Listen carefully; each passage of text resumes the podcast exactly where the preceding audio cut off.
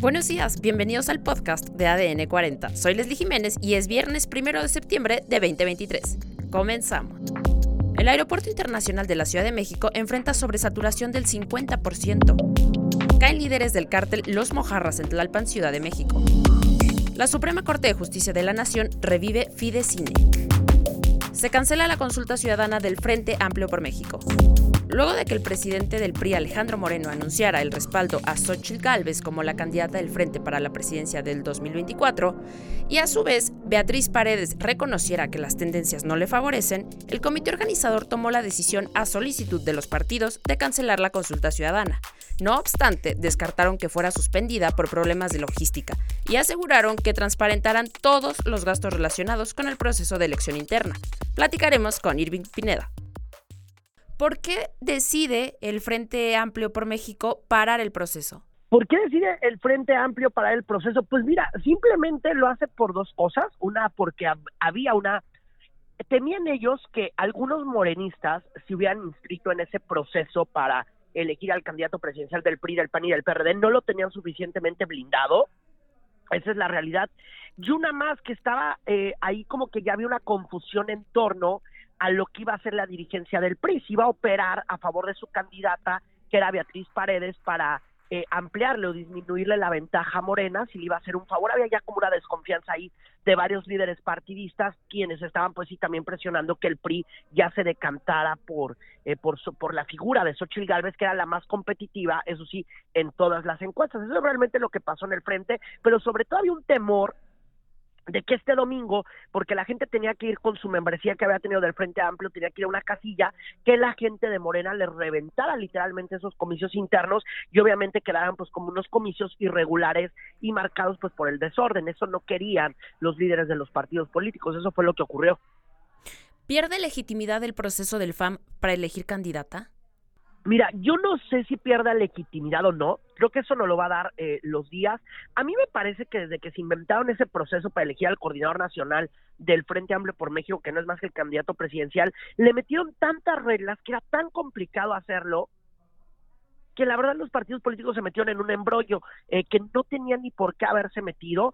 Eh, me parece que eh, literalmente en el tema de si le quito o no legitimidad, pues también seamos muy honestos. La coalición del PRI, PAN y PRD no tenían a quién poner. La verdad, Xochitl Galvez les cayó de milagro, esa es la realidad. Andaban de suerte un día los partidos políticos, Alito, Marco Cortés, Jesús Zambrano, un día estaban de suerte. Apareció Xochitl Galvez, fue una figura, me parece que ha tenido un momento importante. Yo no sé si esto le vaya a durar durante todo el año o de aquí a junio que se renueva la presidencia de México, pero la verdad es que estaban de suerte. Legitimidad, yo no creo que pierda mucho este proceso, porque también no tenían a quién poner. Realmente no había una figura importante de los partidos políticos que pudiera tener la responsabilidad de una candidatura presidencial, cuando además esa candidatura presidencial la figura de ese candidato te da para alcaldías, gubernaturas, eh, eh, diputaciones locales, federales, senadurías. Entonces habrá que ver qué es lo que ocurre en las siguientes horas. ¿Es probable que Beatriz se sume al equipo de Xochitl? Mira, yo la información que tengo es que hubo ya un diálogo privado, más allá de esta imagen que hemos visto donde le aplauden a Beatriz Paredes, que están los líderes nacionales de los partidos, hay una conversación privada eh, de Xochitl Gálvez con Beatriz Paredes. Yo tengo entendido que aunque Beatriz Paredes ya se quiere retirar como tal de la de la política, o eso lo ha dicho, eh, pues eh, ahora sí que en el en público, yo sé que a Beatriz Paredes le están invitando a reelegirse como senadora y Xochitl Gálvez le está planteando eh, que haga una especie de un decálogo para mejorar la democracia en el país, algo que tenga que ver como reformas que necesita el país en materia constitucional en caso de que ella gane la presidencia. Es yo, hasta donde entiendo, sí lo va a hacer con varios especialistas en la materia. El domingo en la mañana entregaremos la constancia a Xochitl Gálvez para convertirla en la conductora de este Frente Amplio por México. El llamado hoy es que salgamos con la esperanza por delante, que la unidad se note y que vaya creciendo. Así, con alegría y emoción, como se me nota, cerraremos esta etapa. Y sintámonos todas y todos, todas las personas que hemos participado desde antes de iniciar este proceso y en estos dos meses sintámonos satisfechas y satisfechos, sintámonos orgullosos de nuestro éxito. Muchas gracias.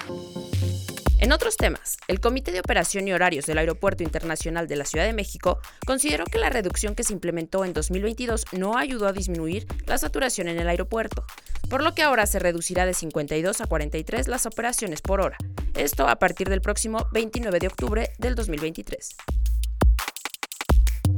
Además, el titular de la Secretaría de Seguridad Ciudadana de la Ciudad de México, Omar García Harfush, informó que tras una persecución en la alcaldía Tlalpan, se detuvo a dos generadores de violencia en la capital del país. Se presume que son líderes del cártel Los Mojarras. Los detenidos son presuntamente responsables del homicidio de un hombre en la zona, quienes además realizaban otras actividades delincuenciales como extorsión. Se les aseguraron armas de fuego y droga.